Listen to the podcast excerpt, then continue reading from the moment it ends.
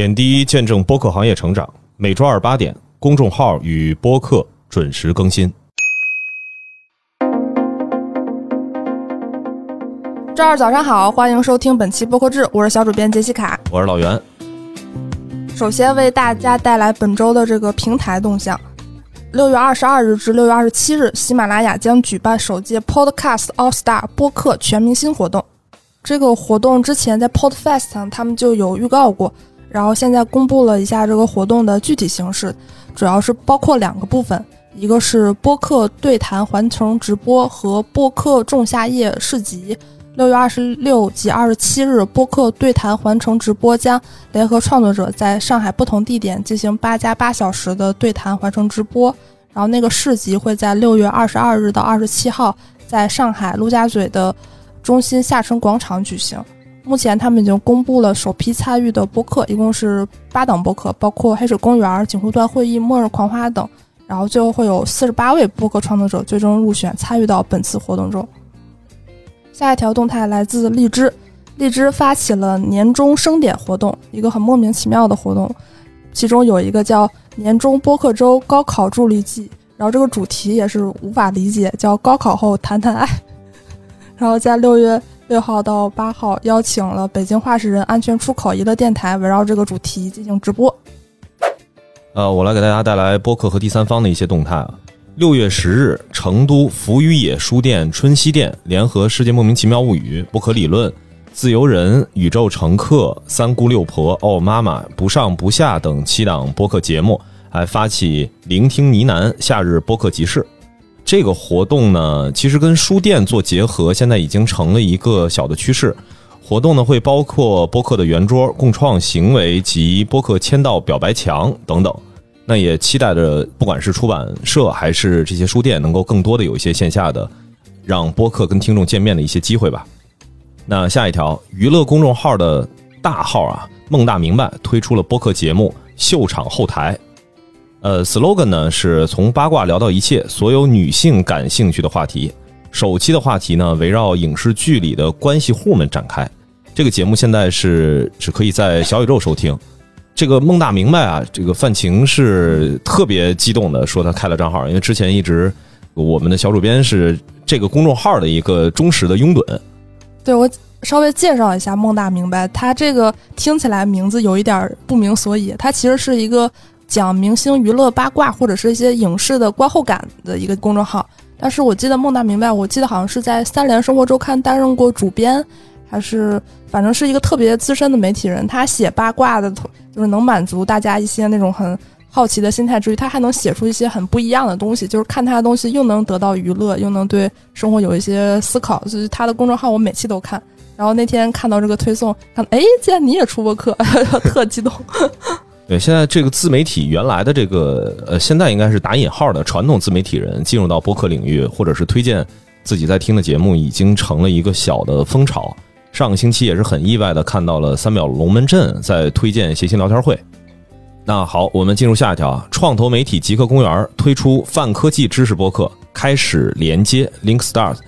邀请各行各业的嘉宾一起跨界对话，碰撞思想，用科技、商业和人文的视角一起描摹这个时代。那也是呢，每周三晚会在极客公园的视频号同步直播，节目也是只可以在小宇宙来收听。极客公园算是在呃 IT 互联网这个圈子里面相当有影响力的一个机构了。那实际上，极客公园在之前呢，也是多次的小范围的去跟播客这个领域产生一些关联，包括跟叛乱之前也是联合做过一些节目。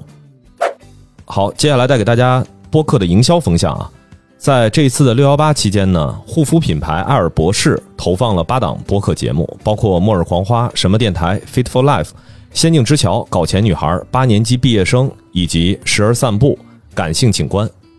那爱尔博士呢，其实在之前播客制的对品牌营销的一些总结当中，其实是聊到过好几次了。他们是一直持续不断的在播客这块儿在做尝试。我们近期呢也会。呃，邀请艾尔博士的这次投放的负责人，看是不是有机会能够跟大家分享一下，就是为什么艾尔博士会持续的选择播客进行营销的活动。接下来是本周的海外动态。首先呢是 XM Media 他们公布 Z 世代的播客听众报告，它这个报告重点关注十三到二十四岁之间的美国播客听众。报告显示呢，其中百分之四十七的人在上个月听过播客，然后他们整体的这个用户画像比美国整体就是每个月收听播客的听众更加多样化，比如说更多的种族，然后更多的。比如说，大家的目的和喜欢的类型，然后 Z 时代的听众有一个比较不同的特点，他们更习惯通过 YouTube、TikTok 和 Instagram 来发现节目，往往是根据在这些社交媒体上的一个片段来选择是否收听这个节目。而且这个报告里还有一点是蛮有意思，就是很多 Z 时代的受众，他们不喜欢听播客的时候做其他事情，他们更希望就是能从播客中获取一些知识。然后获取，尤其是一些关于社会事件的深度热点，而且也非常关注自己的心理健康方面的东西，和其他年龄段的受众已经呈现出了比较大的不同。而且现在在美国，年轻人听播客的比例是一直在不断增加的。其实很多时候，我看那个报告是说，大家是因为在其他社交媒体上受到了一些伤害，来到播客中寻求治愈，这点就国内外还 还蛮接近的。挺有意思的一个报告，如果大家感兴趣的话，可以在那个参考资料里头看一下。还有 Edison，他们定期会发布一些播客的指数。最新他们发现了一个很有意思的现象，就是只要在 Top 十的播客中投放广告，就可以触达三分之一每周收听播客的美国听众。如果你在前一百的播客中进行投放，可以触达百分之六十的听众。然后他还发布了一下。就是从二零二二年十月到二零二三年三月的一个统计，就是最受欢迎的前五名播客类型分别是喜剧、新闻、社会与文化、真实犯罪以及运动。